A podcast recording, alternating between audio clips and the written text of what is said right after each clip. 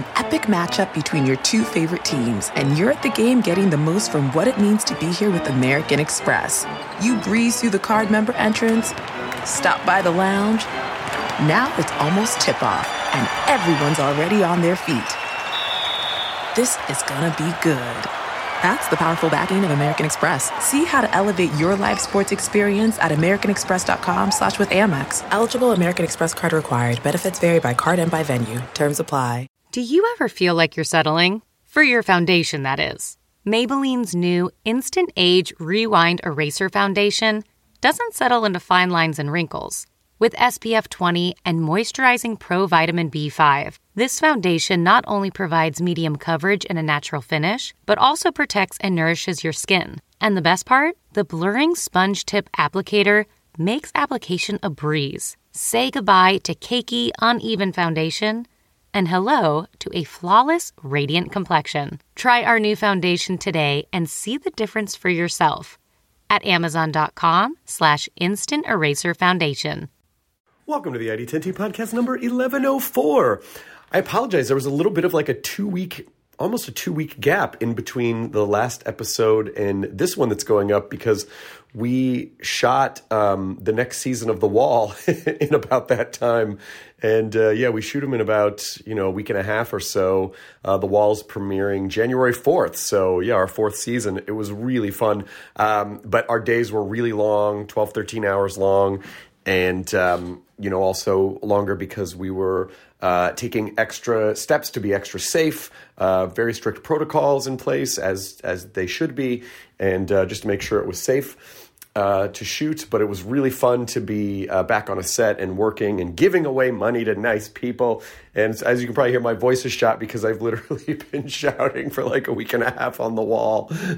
no, go in the million. No, oh, get out of there. Oh no, oh, it turned red. Ah, so uh, and it was just like aside from a couple talking dead you know a handful of talking deads over the summer i've literally not done anything i haven't worn. I have blisters on my feet from wearing uh, shoes with the suits because i haven't worn suits in so long. Not complaining at all. Not complaining. Very thankful and fortunate to have been able to to do this. Uh, but it just it was like a whole other gear to get back into. Uh, super super fun though. Again uh, january 4th those are those are going to start premiering the wall on nbc but um, uh, I'd love to, for the corkboard today, the community corkboard, ID10T, events at ID10T.com.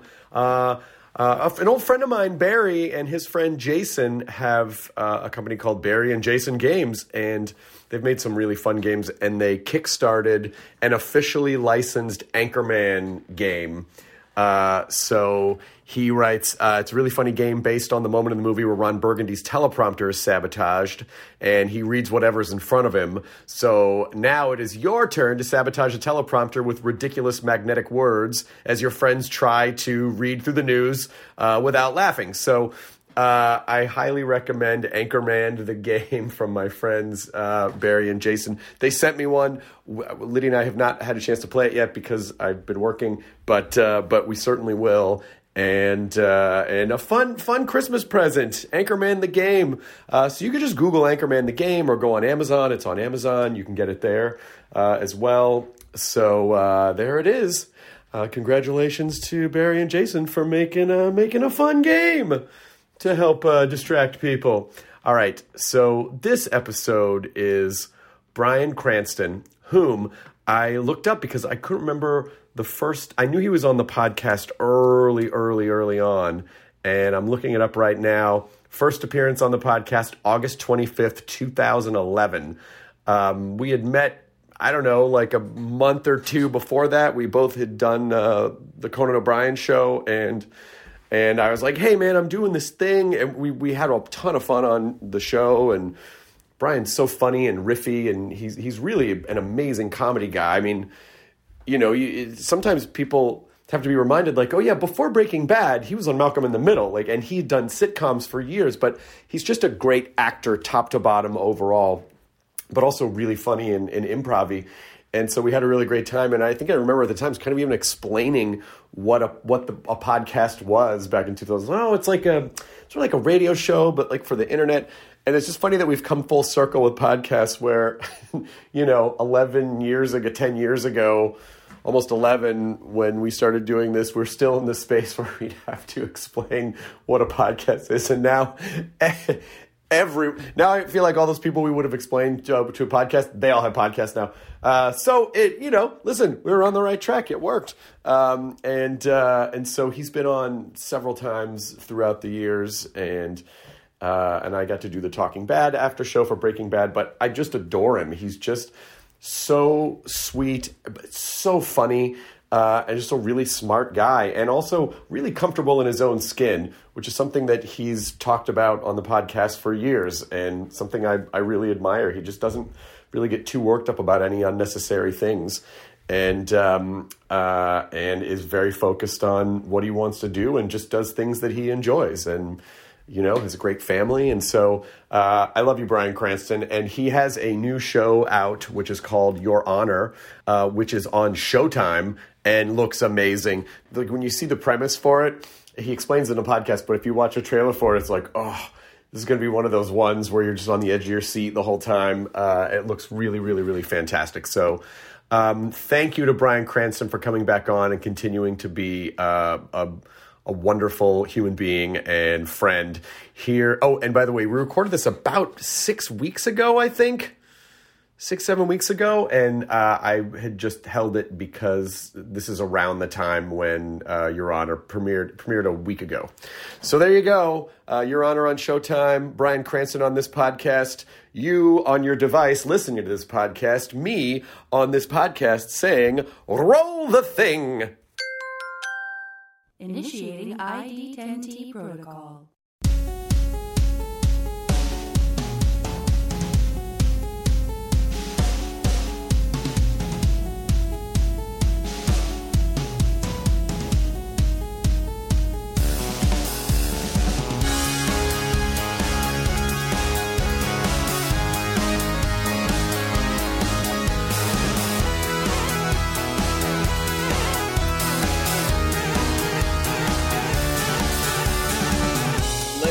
I'm. Uh, how are you, man?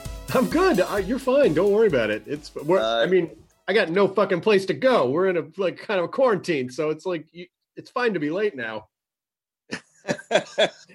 well, I, am in. Uh, I have to do this on my iPhone because I'm in New Orleans shooting uh, a limited series, and I have no power. From the hurricane, took out my power, so I've been trying to power up borrowing electricity from people. In the midst of all that, you still came on to do this podcast. That is Of course. One of the reasons why I love you. So I have my little power pack here that I'm going to plug into my Yeah, I got to I got to plug it in here. So um all right. So this, this podcast could be like 12 minutes long, right? As you go, you know, the, the thing that I've discovered about life that I life think is the most is, valuable. Yeah. ah, fuck. Uh, oh my God. How long's your power been out? Uh, since Wednesday night. Oh my God. Yeah. Isn't that crazy? Are, are, you, are, are you okay? I am. I'm going to now turn you upside down so that my cord can that was like being on a roller coaster. um, am I right side up to you now? You are. No. You're great. You're perfect. I'll see you now. You look sideways to me. I'll, I'll have to do it sideways. How's that? Yeah, that, you look great. That looks great. Okay. Okay. Oh uh, my and how's gosh. the sound? Should I do anything? Should I get on my? uh No, you're fine. Okay. We're just going to rip the audio from this, but it's just nice to see your face. It's good. Thanks, to, bud. You too. How are you? you? Uh, man, I it, you know I was just flipping through like suggested Instagram videos the other day, and I saw this video. It was you holding Walt. You you take the Walter White mask off, and it's you underneath. And I go, "Oh, that's really funny." And then I hear this familiar voice, and I go, "That sounds familiar." I go, wait, that's me. I moderated that panel. I completely forgot. It was like eight years ago. Yeah. I'm, just watching this go, oh my God, that's so fucking cool. Bryan Cranston's under that Walter White mask. And then I hear a voice go, hey, that's Cranston. I go, what the? Oh fuck, that's me! Like I yeah, fucking know what's going on anymore. Yeah, it, it well, this new world has got us spinning a little bit. Uh, don't you feel like you're like a little spun out? Um, spun out, but I think it's also just getting older too, where it's like it's just like you only have so much RAM. There's only so much memory, you know, in the old computer, and sometimes it, uh, you know, it it, it just makes room for things. oh my god, were you? Have you been in? Uh, how long have you been in New Orleans? Uh, well, we started over a year ago to do this limited series for Showtime called Your Honor. Oh yeah, I saw the trailer. It looks real stressful. yeah, it's very stressful. We need to add a little more stress to people's lives right now. That's you why fictionalized stress. That's why we got to do it. Uh, um, it's a really good show, and and uh, we're excited about it. Um, but, but we started last September, September of nineteen. We got shut down in March, like everyone else, and I had COVID 19. So did my wife. Oh my and, God. Yeah. It was, uh, and we were, as it turns out, we were very lucky in that the symptoms were very mild. We had, you know, like body aches for two or three days, but not bad enough to keep you in bed. Just like, ah, I just don't quite feel right. It's, I feel like I, I need to sleep more and just total exhaustion.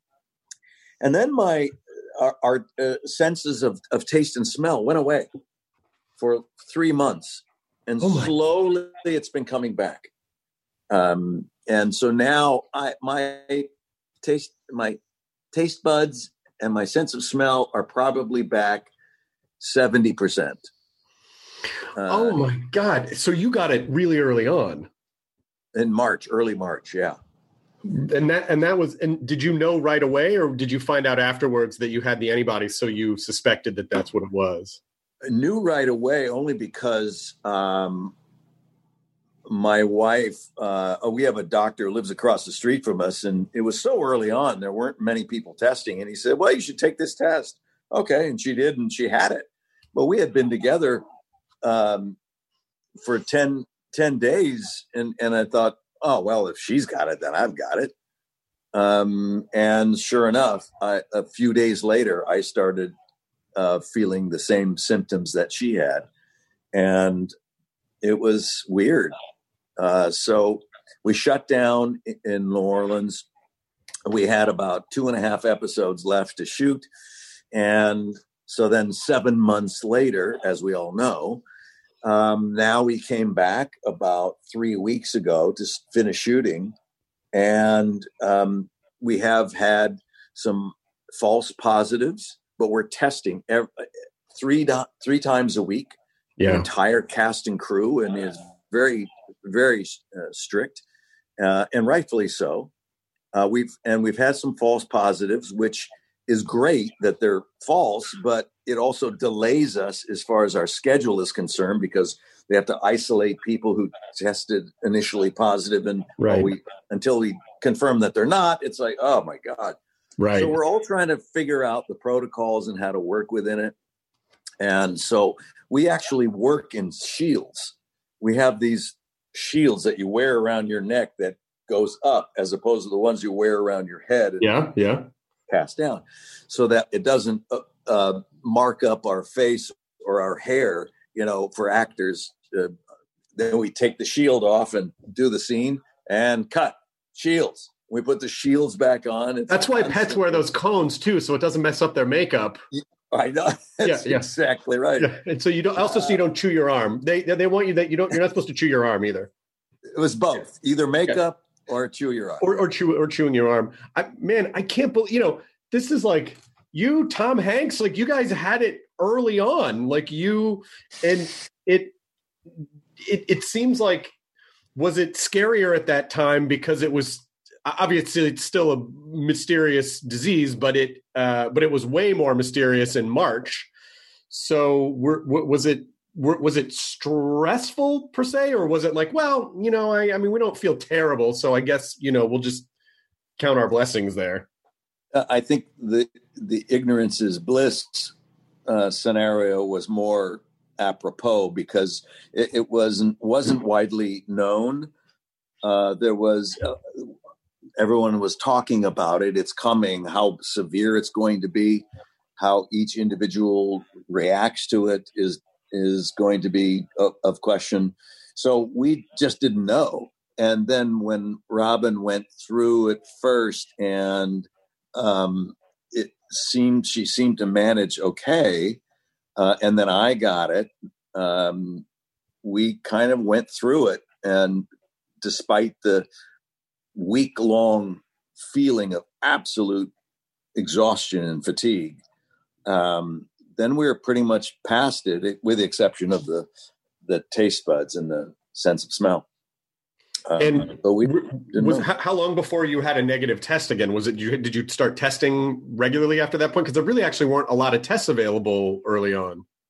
Yeah, well, because I there CBS, uh, which you know, and, and Showtime, uh, they wanted me to test to make sure that you know, because I was around a crew of 175 people, and so I did get in and test, and and um, once I was shown that I was now negative, that that was a good sign, and and I started donating plasma because my antibodies were active, and so I did that at UCLA Medical Center and donating the plasma, and you know doing what what you can um, to try to see if you can help out, and you know uh, this is so insidious, COVID nineteen, because it goes anywhere from even less symptoms than I had, being completely asymptomatic, all the way to death. You just don't. And you don't know in between. You have no idea, and it doesn't matter. My assistant, a young woman who's 34 years old in a peak of health, had it much worse than I did. Oh wow! Why? I'm in my 60s. She's in her 30s, right. and she was bedridden I have a an, one of my agents, also a young guy in his late thirties. Um, he told me he said it, it felt like an elephant was compressed on his chest. He couldn't. He was struggling to get air, and, oh and it's like God. So. It's it's wide ranging. You don't know. It's a it's a spin of the wheel to find out how you would react to to when you contract it, and so that's why just wear the mask. You know, we're we're in a world where just do it. You know? Yeah, because I would say like it doesn't. Uh, you know, our our feeling, my wife and I's feeling, and she's she is a little bit high of a risk because she has some kidney stuff that it and so you know we've been extra extra careful but also it's like yeah, you might get it and it might be mild, but then the person that you could give it to, it might devastate them. So it's like, you know, like you're just kind of hoping people realize that, yeah, yeah, it is about you, but it's also about the community and it's also about not spreading it to other people and try to, yeah. try to imagine that, you know? I, I, I think there's a, I, I hate to say it, but I've been somewhat disappointed in humanity as you know American humanity about yeah. not wearing the mask. You know, I, w- I went for I always go for these long walks just to clear my head, and went for one the other day. And here in New Orleans, there's a place that a lot of the Tulane University kids go, and there's massive amounts of of college age kids from Loyola and Tulane, and watching the sunset and playing frisbee, and and that's all great maybe three people out of the masses of people were wearing masks. Maybe oh, three. Man. Oh man. And it's like, okay, all right. So yeah, you nothing may happen to you. And I and I I granted, was I the same way when I was, you know, late teens or early to absolutely. The the thought of I'm not gonna I'm fine. I'm not gonna catch this. I'm I'm healthy. I'm I'm great. And it's not gonna happen. And you're right. And and like you said, you could get it and nothing happens. But if you go visit your old aunt and uncle or your grandparents, that's not the same thing. Yeah, I mean, it so taking walks every day is how you've been kind of dealing, and sort of is that because we got we got a dog in February, and we had been taking him on evening walks, and as someone who's never taken evening walks before, I developed a real love for it because it's it's incredibly therapeutic. It really is. It's uh, and also getting back to the age things. Yes, you're you're aging, Chris. So that's, that's, come on. no, that happens to other people. Yeah, it's not supposed to happen I, to me. I'm always 23 in my head, right? Isn't that how it works? No, you know what? What the first thing is when, uh, and it's going to hit you at some oh, point. When you Bryan Cranston's Guide to Aging. Yes, you and your wife and your dog are going to go for a walk, and there's going to be some college kids walking by looking at you and your wife and dog, and they're going to go, "Oh, isn't that cute? See, they can stay in love forever." And you know, and yeah, it's like, oh my god. And then, and then inside, I'll just have this silent well of hatred for their youth. It's you know, it's not their fault, but it's just like, yeah, yeah, don't even yeah. look at us. God damn it! In my day no. Uh, yeah, I'm listen. I, we're already doing that because we we've already you know we we have had the same experience where we'll just like drive by a park and there's just people and I'm like, no one's wearing fucking masks. What's happening? You know, just like have that that old person meltdown. Yeah, you want to you want to shout out the window and go, dude, what are you doing? you know, get off my lawn, but then also yes. put a mask on as you're getting off my lawn. That's right. Put the mask on yep. as you're getting off. Mask on while you're getting off my lawn. And pick up I'm, that dog poop. Bring an extra mask. Scoop up the poop. Use the empty mask yep. on your face. Yeah, I, I don't know, man. I'm just I'm I'm so glad you're okay, and I'm so glad. And you look you look great. You look incredibly healthy. You know, it's you you've somehow I, you you somehow it looks like you're aging backwards because I remember you were on the podcast maybe eight or nine years ago, and you were talking about let you go, yeah, you know, I used to ride around the motorcycle all the time, and I never wore sunscreen or anything, and I got all this crag now, and that's all gone. You look really, you look great. What are you Don't doing? Are you moisturizing? Are you is are you eating more vegetables? I need secrets. Uh, Chris, I'm I'm I've looked this way for 20 years and I'm finally looking my age. It's like I don't I've think you are. To, listen, don't piss me off, okay? oh shit. I will come after you. I'm on my phone. I don't have power. I had COVID a few months ago. I'm not in the fucking mood. yeah, leave me alone. no, man, you're you're a sweetheart to say that. Um, no, you're just trying to you're just trying to be better to yourself. You know, you realize you got your body's going to change. Your metabolism changes. Uh, you know, I never before had to think about diet and weight and how what to eat, when to eat, how to eat. Now I do. It's like you got to. It's you know, if I, if you want to feel good, you have to uh, be more restrictive. Whereas when when you know when we were in our twenties, you could do anything you want. And yeah, you are fucking Wolverine. Yeah, man. It's like you were, it was great. And you think it's always going to be that way. And yeah. it is not going to always no. be that way. No. So, I mean, no. but uh, yeah, I pour the moisturizer on. I drink lots and lots of water. Water, water, water, water. Yeah. Water's good. A little bit of moisturizer is always good. And then also, like, I, I really do think stress is the, well, I mean, yeah, you know, alcohol, drugs, and smoking age the fuck out of people. But if you don't do those things, stress is all. And so I'm always trying to figure out like how to not stress and how to not stress in a world that is basically just running on gallons of stress at the moment. It's like how do you, you know? I guess it is just take the evening walks or you know yeah. do, do, do do some breathing or just try to disconnect a bit i don't know well you know you never thought that you needed uh, avenues to de-stress. But you've discovered that too. Going on a walk is just so peaceful and calm.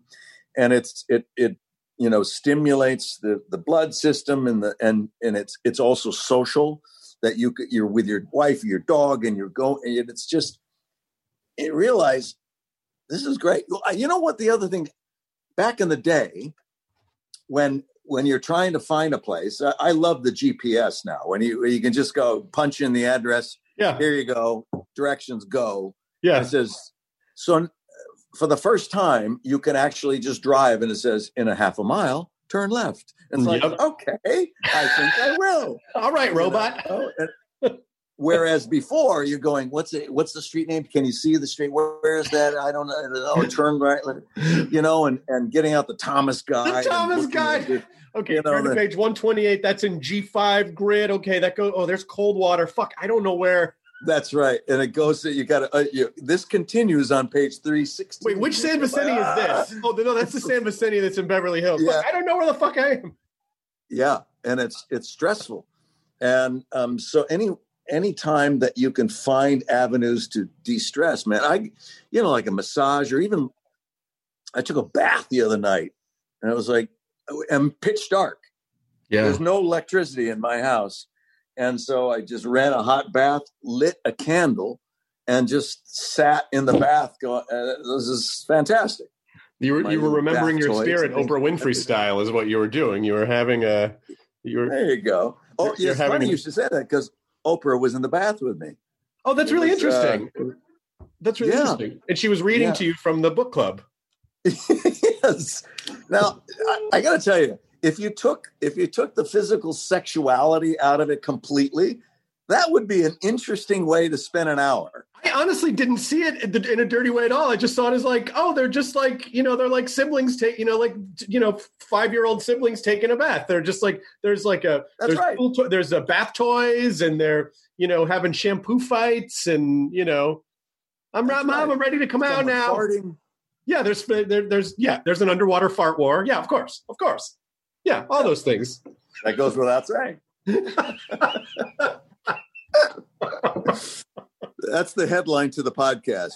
Someone's gonna take that literally. Bryan Cranston takes bath with no, it's yeah. it's a bit. We're just They will. doing bits. They- By the way, speaking of bits, will. I, They'll take it. I love the bit that you and Aaron Paul did on the with the the robots, just going up to Oh yeah. just going going up to random people with the robots, and then like it had the tablet with your faces, just telling people happy weird? birthday. Angie's list is now Angie, and we've heard a lot of theories about why. I thought it was an eco move. Fewer words, less paper. No, it was so you could say it faster. No, it's to be more iconic. Must be a tech thing. But those aren't quite right. It's because now you can compare upfront prices, book a service instantly, and even get your project handled from start to finish. Sounds easy. It is, and it makes us so much more than just a list. Get started at Angie.com. That's A N G I, or download the app today. Say hello to a new era of mental health care. Cerebral is here to help you achieve your mental wellness goals with professional therapy and medication management support 100% online. You'll experience the all new Cerebral Way, an innovative approach to mental wellness designed around you. You'll get a personalized treatment plan from a therapist, prescriber, or both in a safe and judgment free space. Your Cerebral therapist or prescriber will outline a customized plan with clear milestones along the way so you can get to feeling your best. With Cerebral, you're not alone in your mental health journey. We're here to empower you to live a fulfilling life. So take that first step towards a brighter future and sign up today at cerebral.com slash podcast and use code WONDERY to get 15% off your first month. Offer only valid on monthly plans. Other exclusions may apply. Offer ends July 31st, 2024. See site for details. That was so. That was for our our mezcal dos hombres and uh, the delivery service Drizly. That's that we got together with, and we were actually in our homes. So it was very COVID friendly, and from our standpoint, Yeah. we were in our homes and we were operating the robots truly from our computers. Yeah. the, the up the, the arrows and we are like we could turn it one way or the other we could raise the the thing to get taller or lower and we can go forward backwards it was really it was really a lot of fun it was like a it was like a, a you know a video game that became that came to life and so uh i think we're going to do some more of those but it was fun just to surprise people and give them a bottle of dos hombres for their birthdays and this has been a hell of a year. Uh, It's been, you know, everybody's stressed out, like you're talking about, and worried about the election and COVID, and it's been very dehumanizing to this this year in many many ways. And uncivil and crude and and unkind in so many other ways. It's it feels like you know I can't wait for this to get over so that we can live again.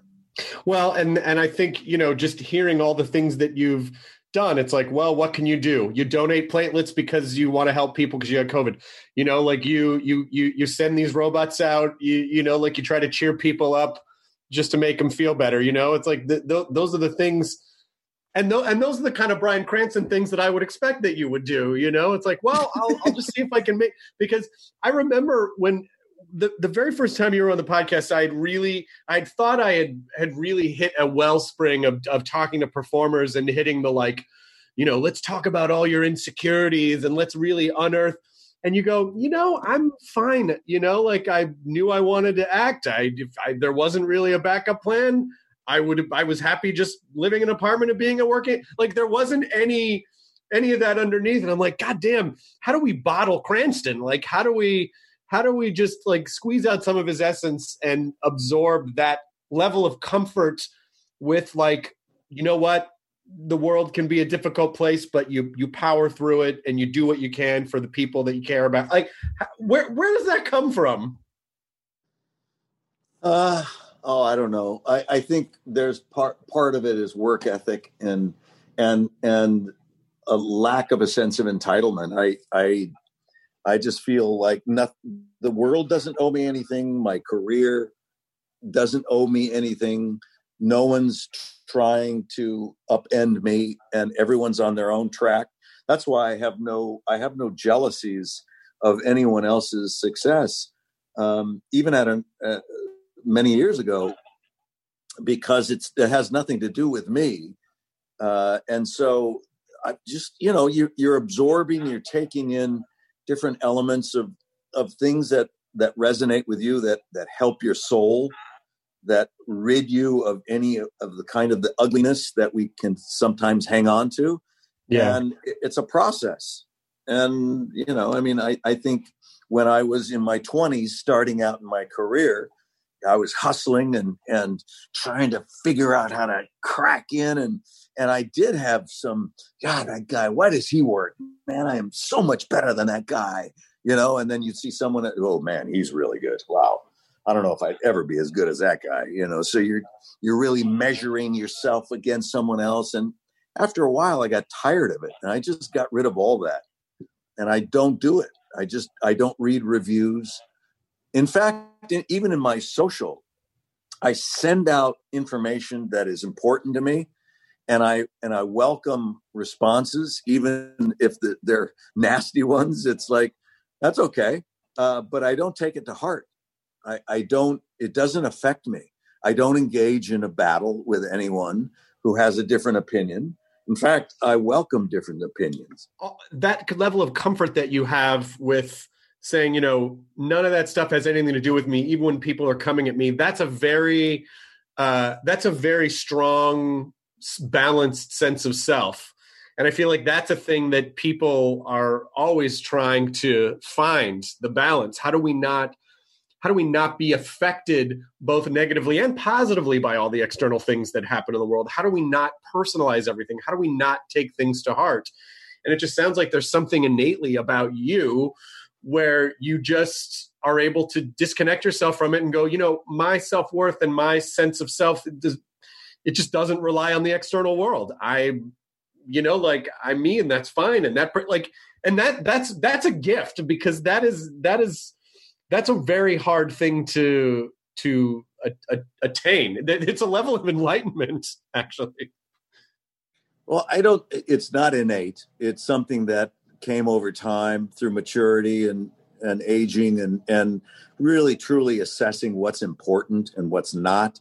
You know the things that we thought were important 15 20 years ago you go oh my god why did i obsess over that thing? It's like it's really not that important. Let it go. And so i've just taken that to heart on many other things. For example uh, anyone i talk to that says they're stressed out and i said well what'd you do last night before oh you know i, I did I, I, I go there i eat i wash up i get ready for bed i watch the news i go stop that's the worst thing you can do. Right before bed. Not, yeah. you are preparing yourself for ease and sleep and you are overstimulating the news is the worst thing you can do before you go to bed it implants ideas and suggestions like a like a hypnotist and, and it and it puts it in there and then it could aggravate the hell out of you and develop so much anxiety it's just not good. So what i'm saying is that you need to assess yourself and know what's good for your soul and what is not. Just like you assess what's good for my body. Do i want to put this in my body? Do right. i want to eat a chili cheeseburger at two o'clock in the morning? Is that is that what's going to be good oh yeah. you know? Yeah that's exactly right. You're talking about like the sort of making the analogy of the like what's the emotional food that we're feeding ourselves? What's the what's the soul food that we're feeding our the soul food? What what's the food for the soul that we're that we're jamming in right before we go to bed? Yeah we all we my wife likes the tv on. She just likes the the chatter of the tv to fall asleep. Ooh, ooh. and, and uh i don't i don't mind it but the last few nights we've been falling asleep to we just put on the old forensic files the peter thomas narrated forensic files. And it's it's a we, we watch a lot of the true crime shows but with that one you know peter thomas he's just that voice that's very synonymous with the kind of the announcer you know like he's just the he's the guy that did the voice for the 99919 song from the 80s that guy that uh, has the yeah. and but he does a bit of acting in this show so like when they're recreating a murder in the show he'll he'll go and then the assailant moved in, and then he struck him with a knife, and then he attacked. Like he gets, and so I, I found the last couple nights it's incorporating itself into my dreams, and I'm having the most stressful dreams. What? You're you're sounding like this is a surprise to you. It's not surprising it at all. I just I don't yeah. know why it's not. But the point is, you're right. Invade.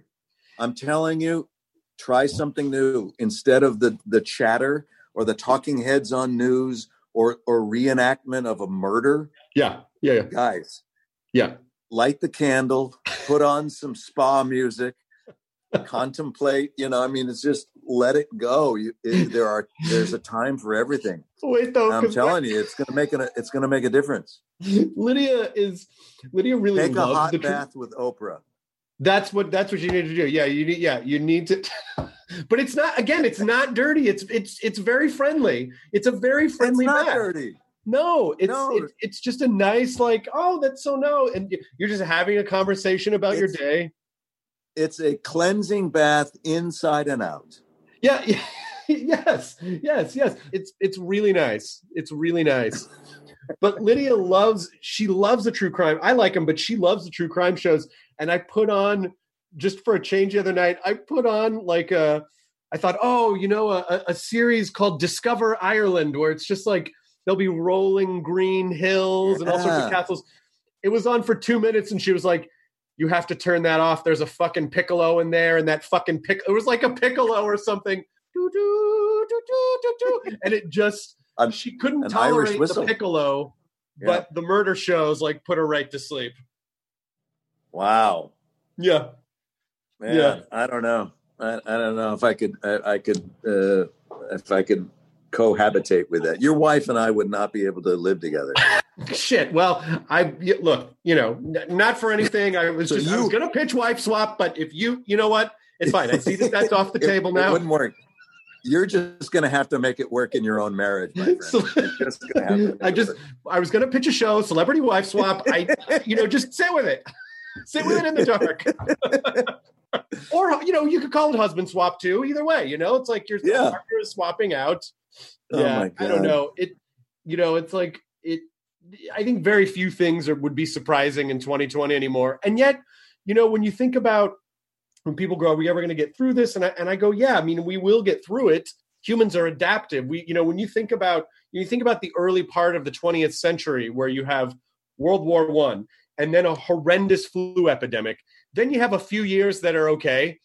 Uh, then the Great Depression hits for 10 years. And then on the heels of the Great Depression is World War II. So there's like 16 solid years where the world is in utter turmoil. and then even when the war is the war is over then there is a period where things have to rebuild and recover so that's another hit so you know you're talking about like two two full decades more and so and and and and people you know like people persevered. So i i really do i do believe i think the light at the end of the tunnel is that humans will will adapt you know like we will make it through it. We do. We do make it through. You look at my father's generation your grandfather's generation in the in world war ii this is this was a, a real threat to humanity. I mean there there this was it where you sucked it up and you had to go to battle. You had to fight for the for the existence of your country. I mean my god. And and we're complaining about wearing a mask? Yeah. that's your sacrifice? That's they don't compare. Right. And the other the other analogy I like to point out is that okay, when I was a kid, the only seat belts we had was your mother's arm as oh, you're my, driving because you're standing in the in the front of the bench seat, you know, a station wagon, and she would put her arm out there, and that was a seat belt. Yeah. So seatbelts came in when seatbelts first came in. Nobody wore them. Not not doing it. Not doing it. Can't tell me what to do and then they became a law. And no, not doing it, not doing it. And then they got tickets for not wearing safety belts. And then after a while, you get used to it and you realize, oh, this is the way it is. Now, there's not a car made that doesn't have an alarm if you're not wearing your safety belt. Safety belt and airbags. and airbags. So you get inside, it, to me, if I don't, if I'm getting in a car and I don't have my seatbelt on, it feels weird. It feels like I, I, just, it feels like it's not, I'm not quite ready yet. It's terrifying. I don't know if you had this in driver's ed, and I'm, I can't, I'm sure they don't do this anymore. But when I, I had driver's ed in the '80s, they showed us all those like red asphalt, you know, like where you see yes. actual crash films of people who didn't wear seatbelts that I mean, it was traumatizing. Like just people dead in their cars, like folded up in their cars. And that I don't know. I don't. I can't say I think that was a great tactic. I mean, I I wear my seatbelt all the time though. But you only really have to be in one car accident where you're wearing your seatbelt and you realize, oh, I that probably would have. I don't think. I don't know if I would have walked away from that if I hadn't had my seatbelt on. Or you could have been severely damaged. Yeah. So yeah. the point is now they're talking about wearing masks as being an impingement on your freedom, and I say, well, what about your seatbelts? What that's that was the same argument back in the day, and it's like we know wearing a seatbelt will save lives. It's there's no there's no possible way anyone can refute that. Yeah, it doesn't matter what you believe. The truth of the matter is, it's, yeah, seatbelt's going to save you if you're in a car accident. It's just facts. Yeah, and the same thing with science on wearing the mask it will save people from spreading the disease. No exceptions to that. That's science. And yet people are, no, I don't want to do it. It's an infringement of my personal rights and things like And it's like, eh. I just pitch you. I just want to pitch you a show idea. I want to pitch you another show. This is better, way better than Celebrity Wife Swap. uh, it's okay. you and Aaron Paul in the robot devices you go around and find people not wearing masks and you pull up to them and you just interview them and go so why why are you not and then you just try to have a reasonable conversation with them about why they're not wearing masks i like it i, I it it yeah well, uh, what it will be on bravo or something right? Geo. Yeah, it'll be uh, it'll be on whatever's left of television after whatever is left of television. You know, and we'll it will give you a mask and a bottle of Dos Hombres. And a bottle of Dos Hombres. Yeah, drink yeah. this when you get home, where you can take the mask off. Oh have yeah, been, and go ahead. Have you been drinking more since uh, since the pandemic? No, I've been sober for 17 years. I I don't drink at all. Wow. And uh, and and I don't miss it. And there hasn't been one time during the pandemic where I thought, gosh, I'd really love to have a drink because I just I, I know it would make me feel worse.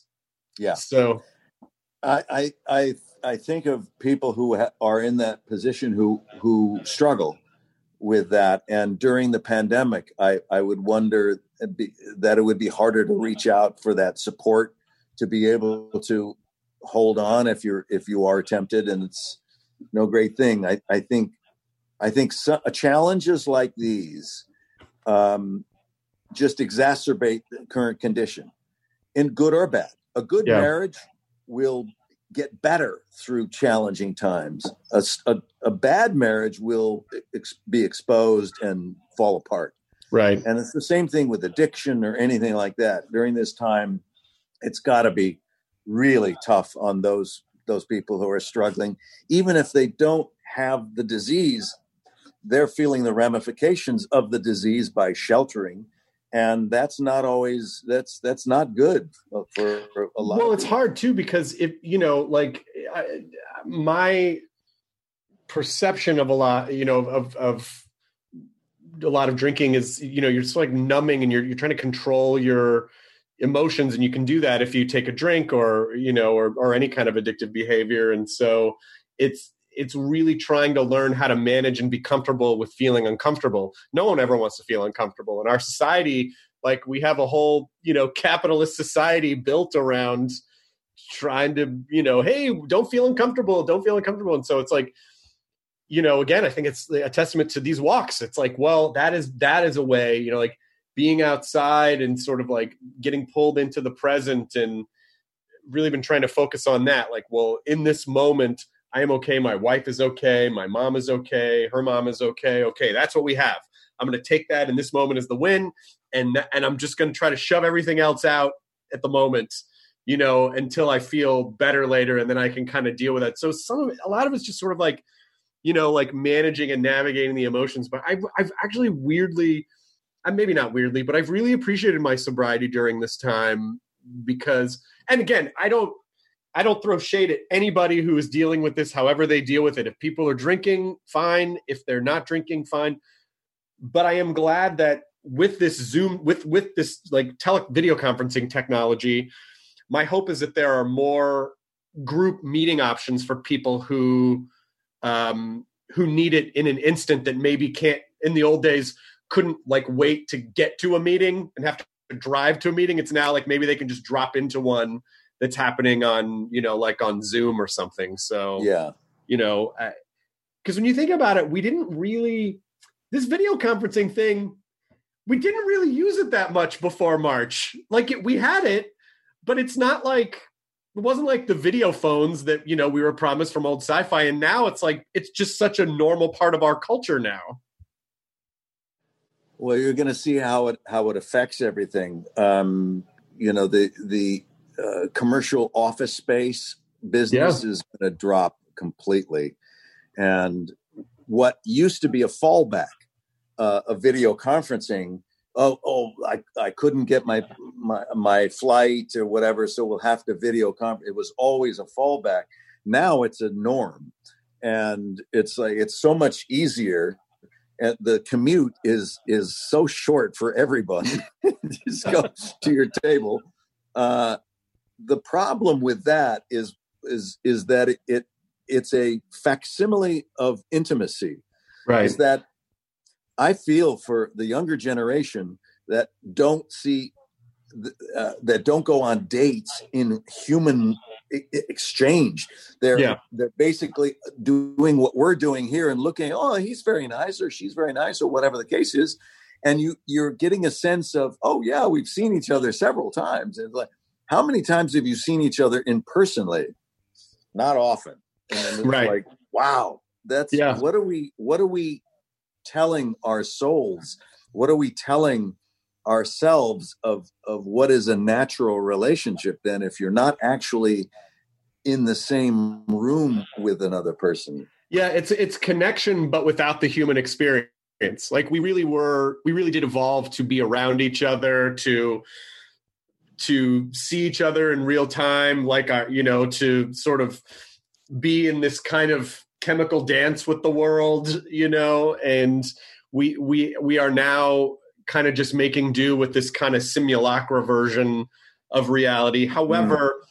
I do think it is still preferable to, you know, a hundred years ago when people just couldn't get news as fast or wasn't, you know, like or couldn't share information, and then it's like, so it is a little bit of a an exchange, but but I feel I feel like it is better this way. It's not, it's not perfect, but but I feel like this is this is the best way for now. You know. Yeah. And I I miss um, you know we we have an industry like the movie theater business that may just completely collapse under the pressure of this and then my my beloved uh, theater you know like doing broadway the broadway theater business is not being able to have that human experience like you talk about about sitting in a room with a thousand other people and experiencing something at the same moment um, it's it's special and it's it's I have no idea when when Broadway theater is going to be able to open back up to any great extent. Yeah, I mean, my you know, I, I just keep holding out this hope that you know that things will begin to normalize somehow through some maybe there's a vaccine that'll you know that'll stop it and then we'll be able to and and I do think people will be I do think my hope is that those businesses will bounce back quickly when that is a thing that people can do again because people will so be craving that those experiences again.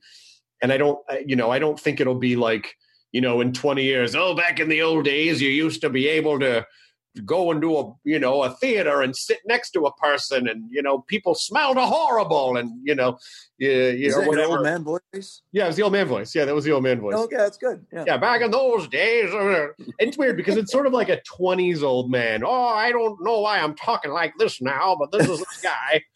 Uh and, it also reminds me of that of that western guy a guy in the western towns. You know, oh. I went to the livery stable Here comes Benny the Kid. Oh, he's swinging all he's swinging both irons real hard. Here comes, here he comes. There's going to be a showdown. It's the old prospector, you know, with the big, yeah. fluffy white beard and the, you know, the big is kind of like the hat. Well, yeah, you can see my hat's kind of like fraying on the top here. He's got the frayed hat and it's all dusty and, you know, gold. It's that guy is that is that what you would have been in the old west? Is the old prospector guy? Oh, old crazy prospector? Yeah. Well, I think I would have been. You know, that's a really great question. Who would I have been? It, it would have been a super nerdy, like I, it would have been a super nerdy guy. Either would have played cards or chess or something, but had no physical or gun skills. I would have avoided, you know, physical confrontation at all costs, and uh, and I might have gone out to live to prospect for gold where I would go slowly insane and then become the it's a gold, you know. I I think I would have been the guy running the general store, wearing an apron, you know, and uh... yes, but who was also the weekend sheriff. I see you as the general store guy who's like, you know what, our sheriff got shot, but it's not a it's a thankless job, but I'll do it because it needs to be done. I, I I see you as general store proprietor and weekend no. sheriff. There's no fucking way I would be a weekend sheriff. That guy always gets killed in every story. The weekend but, sheriff. But not you. You're Bryan Cranston. You're Sheriff Bryan oh, Cranston. Please. You just want you wanted me to die. Oh. well, that's because I want to get to your gold. you got some gold in that general store. Check his feeling there. Oh my god! Hold a mirror up to his mouth. He's not breathing. I tell you. Yep. Yeah, there was there was one actor who always played that old prospector type when I was growing up, and it was like that. That's the guy that's in my head. You know, it's just Ish. Yeah. Well, I forget his name too, but I remember seeing him. Um, yeah, he always talks like this. He always talks like this. Everything's like, ooh. Do you think people would be upset if we did the whole if we started the podcast over and just did it that way? Brad, I understand you had the COVID nineteen. Well, I did have that COVID. I did. I did, and I shed it. I had body ache, something terrible. How's oh, your... it was fierce. no gold though. I was hoping I'd poop gold. Didn't poop any gold. Always looking for gold. Hey, I'm Ryan Reynolds. At Mint Mobile, we like to do the opposite of what big wireless does. They charge you a lot we charge you a little. So naturally, when they announced they'd be raising their prices due to inflation, we decided to deflate our prices due to not hating you. That's right. We're cutting the price of Mint Unlimited from $30 a month to just $15 a month. Give it a try at mintmobile.com slash switch. $45 upfront for three months plus taxes and fees. Promo for new customers for limited time. Unlimited more than 40 gigabytes per month. Slows. Full terms at mintmobile.com. Most weight loss plans are one size fits all, not taking into account each person's individual needs. Noom takes into account dietary restrictions, medical issues, and other personal needs to build a plan that works for you.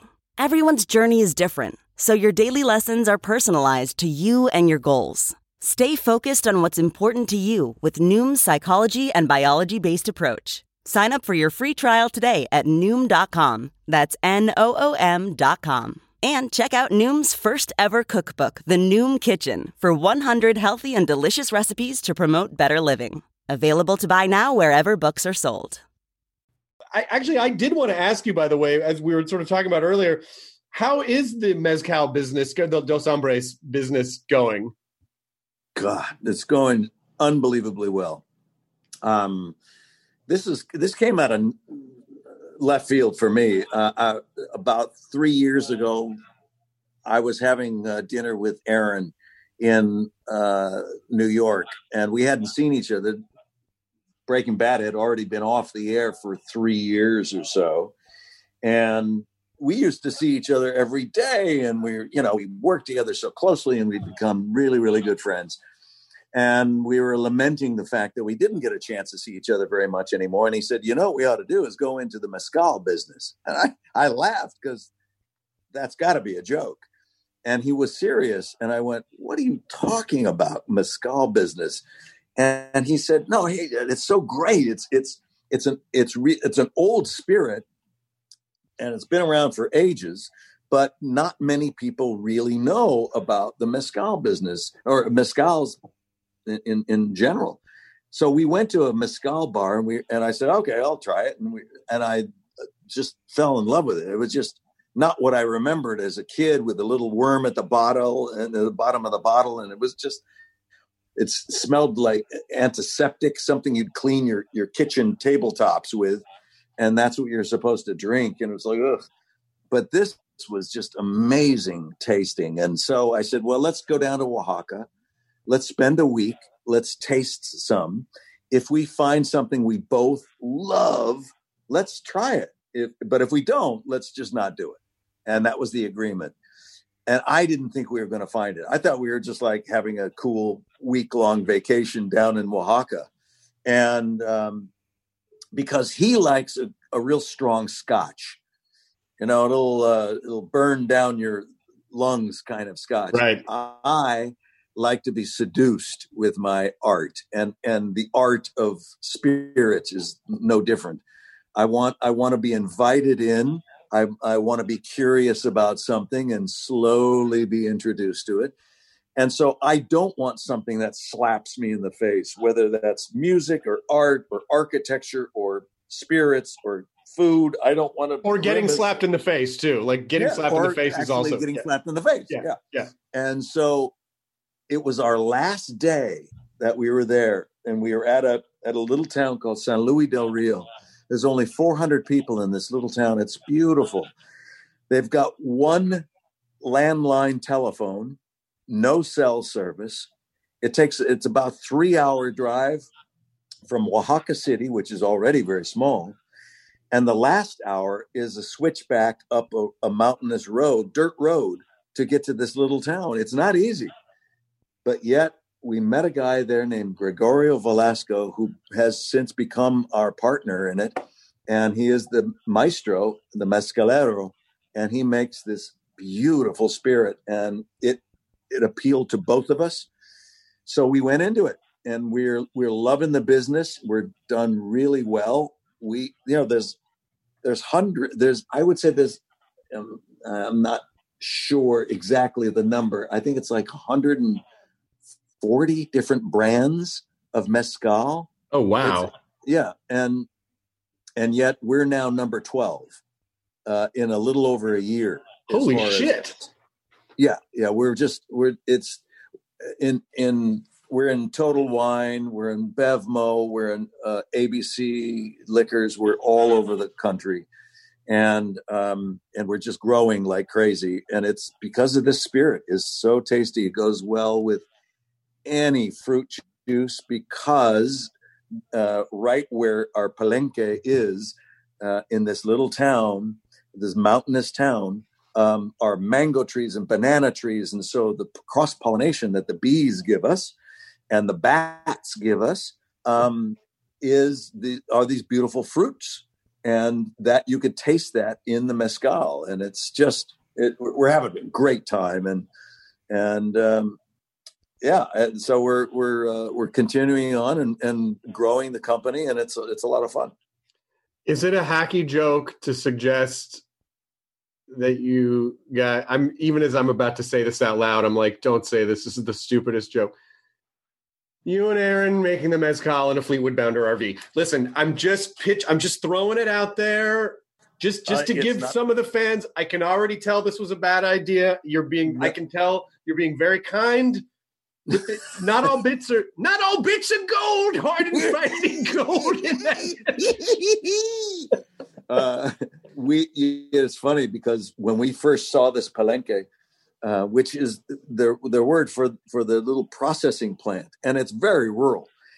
Our Dos Hombres is artisanal, which means, and we can't put it on the bottle unless it is. We cannot have any modern technology in the processing of our product. Oh, is that what that means? I actually never knew what that meant. Yeah.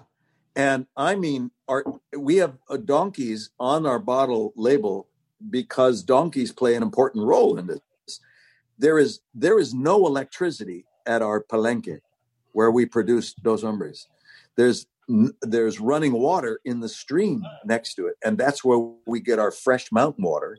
But the only two ingredients in Dos Hombres is smoked chunks of agave that are mashed down and uh, obviously fermented, then distilled, and water. It's agave and water, and that's it. And and we have it's a natural process. It's when we first saw the palenque, they said it's across the river, so we had to take off our boots and hike up our pants and cross the river. And then uh, the guy who was leading this uh, this party, I guess this uh, search party for the palenque, ha- had a machete and he was hacking all this vegetation down so that we can get through in this little pathway. And when it came into a clearing, Aaron stopped and went, "Shit, this is just like a meth lab."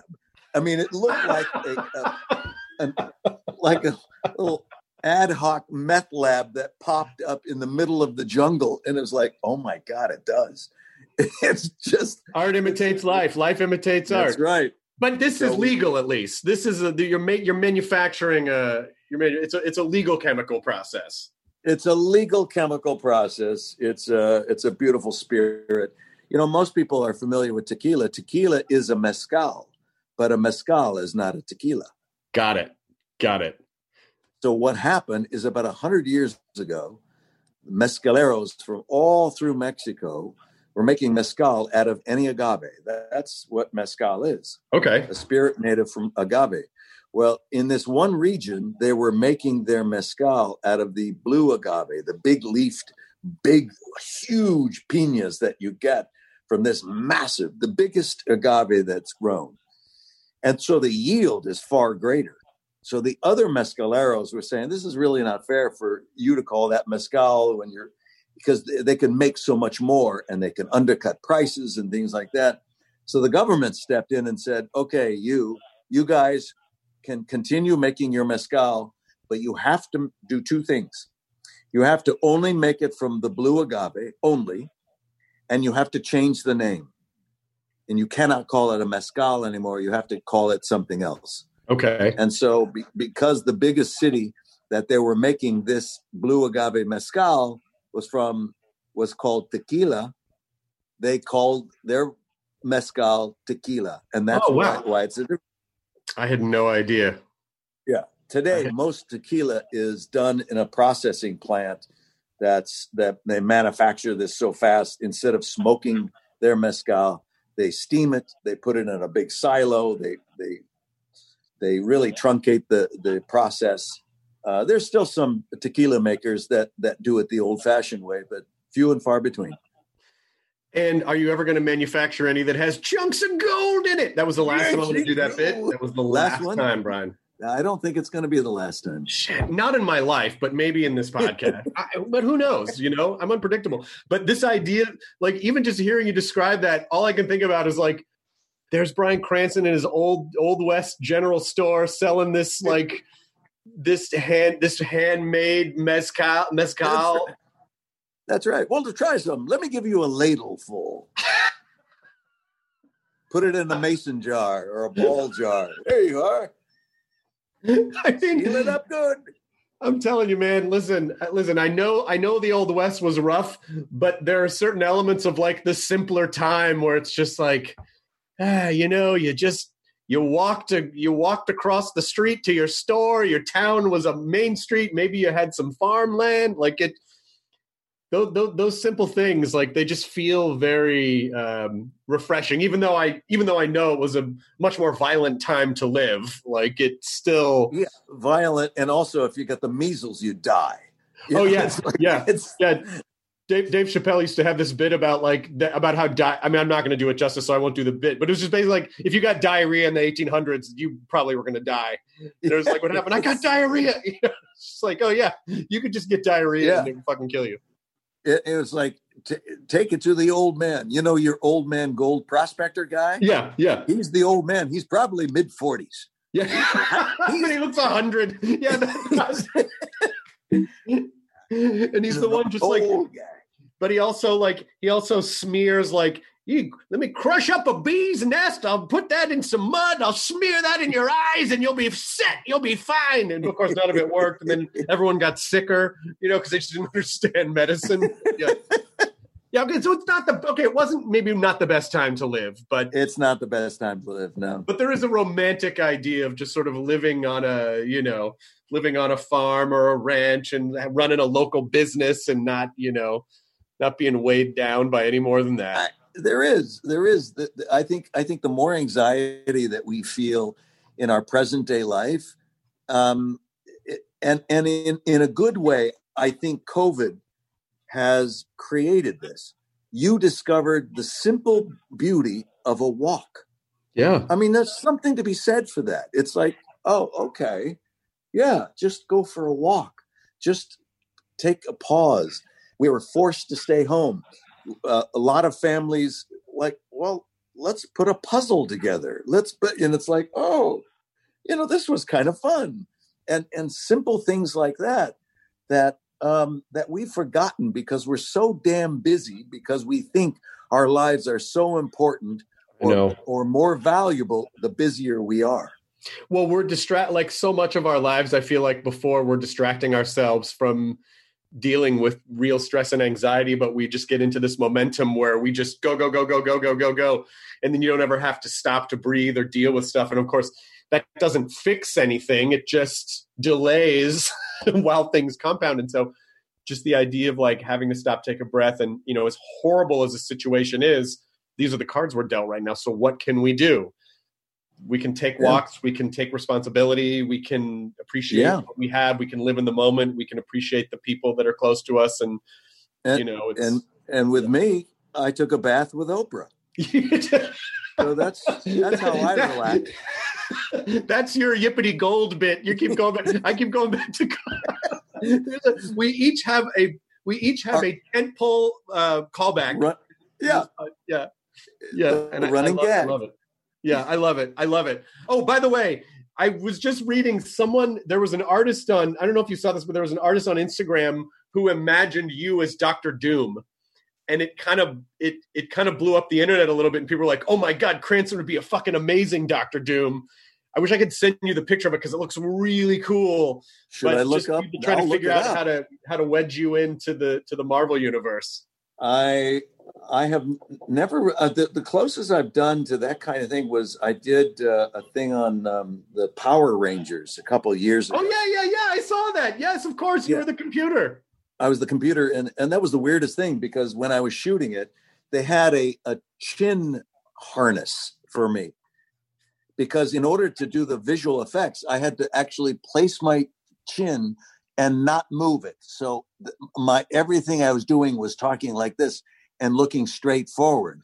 So as the face would move from place to place, but I couldn't move my face, and it was it was the weirdest thing just to put your head in a in a device that kind of froze you in a position, and then just and then they painted that out. Of course, acting in the 21st century, the strangest thing. But the Marvel universe um, is is actually yeah. I would love to to do something unique like that. And and uh, Doctor Doctor Doom, huh? Yeah, they they it, it, it's really cool. Whether it's Doctor Doom or anything else, or maybe it's the DC universe, I don't know. But I just feel like, you know, as again, one of the first things you said to me the first time you were on the podcast was talk. I, I retained a lot of it. Was about how like I never like to repeat. I always like to do something different. I like to go in different directions, explore different things, and I just feel like the superhero universe. It, it's there. There's there's something out there for you because it th- those roles really light up when you put an amazing actor in like a cool superhero or sci-fi thing it just it just elevates it to another level so i'm i, I hope you're open to it maybe it'll generate some you know maybe some studio had to be like get get cranston on the phone let's get him in here oh he, that's the old guy sorry I, I don't i have a very limited bag of characters prospector and old guy and they're both pretty similar cousins that's right. Don't you tell me about gold. Get off here. There's no gold here. I'm tired of your attitude. that second guy has to have a cigar, right? Yeah, of course he has a cigar. Yeah. Yeah. yeah. yeah. of course he has a cigar. He has a cigar and he eats steak for breakfast. He's he's just like, yeah.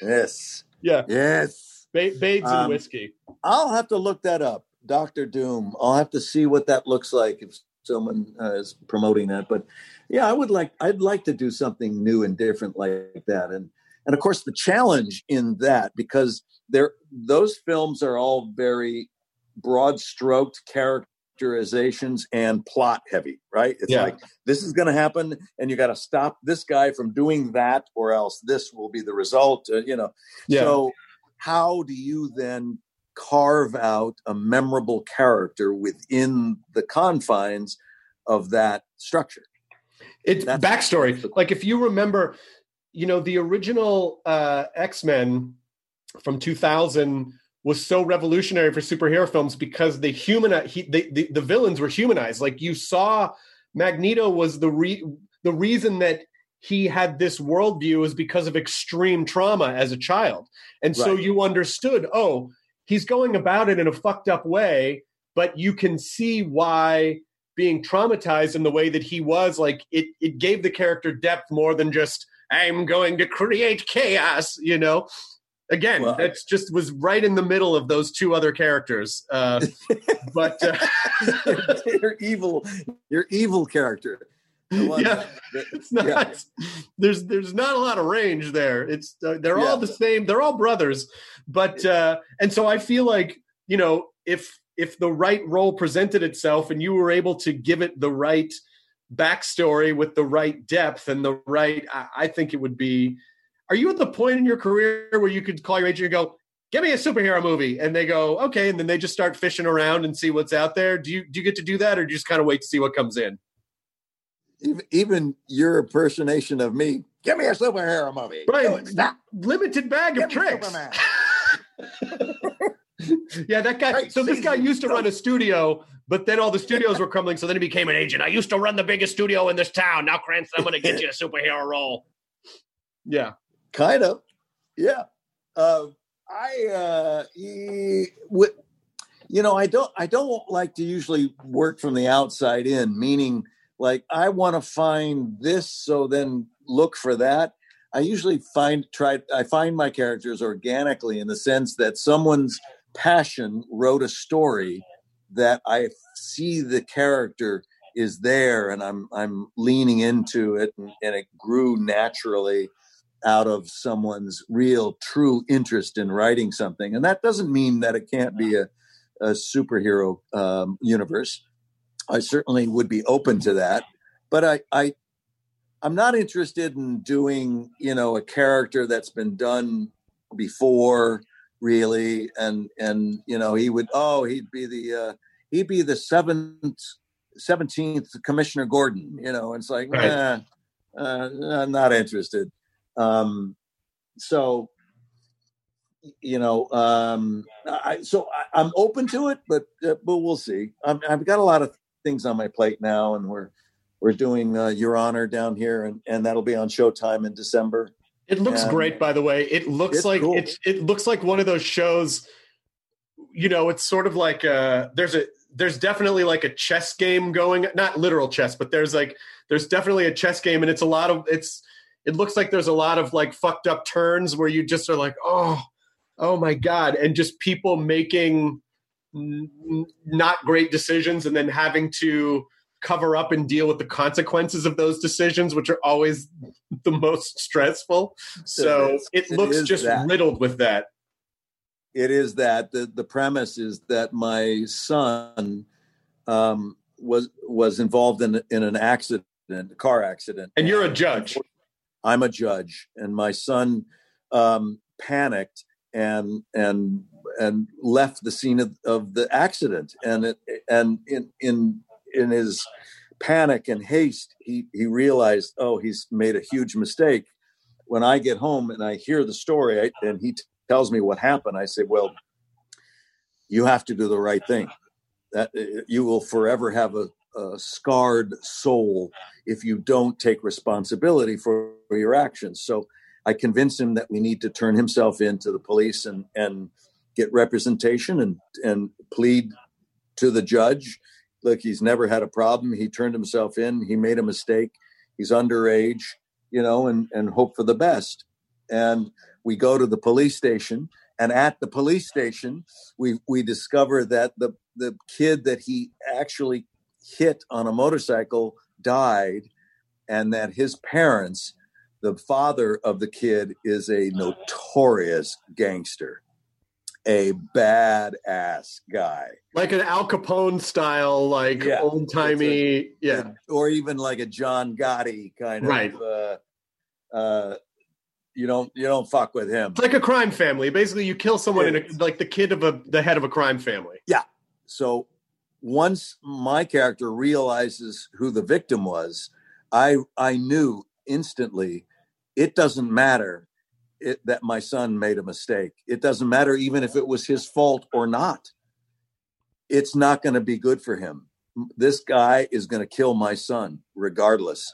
So so at that moment he pulls back and he concocts, you know, alibis and destroys evidence. Forget what I said before. Forget it. Forget, forget what I said. But you said yeah, yeah, yeah, yeah, yeah, yeah, yeah, yeah, yeah, yeah. It's exactly right. Yeah. He said, "No, Dad, you're right. We have to." No, no, no." no, no, no, no, I, mean, I was, I was, I wasn't feeling well. I, Yeah, I was very tired. What I meant to say was, don't ever fucking tell anybody. yeah. So that's the premise: is that what would you do to save the life of your child? And and any parent would say, "I would do anything to save the life of my child." And it's like, yeah, well, that's what this guy is facing. And so, oh god, Those are the best, and and and it's like you know, any any time where as the audience you can kind of you you you pose that question to the audience what would you do in this fucked up series of circumstances? That's why you know one of the reasons why the premise of breaking bad was so amazing. What would you do in this situation? The premise of this show what would you do? I think it's why walking dead was so what would you do it, you know in this situation rather than just having you know like one dimensional characters who do what you expect them to do it there, there is that human like under these stressors and circumstances Well- there- like there's no it's there's no real win it's all that kind of pyrrhic victory of like any win is a bloody victory somehow That's right. It, there's there's consequences no matter what you. And basically, it's it's whenever a, a character or a person in our real lives, if we try to become someone we're really not, it's not going to end well Right. because you're you're faking it. You're faking your way through life, and you, you just can't you can't sustain that.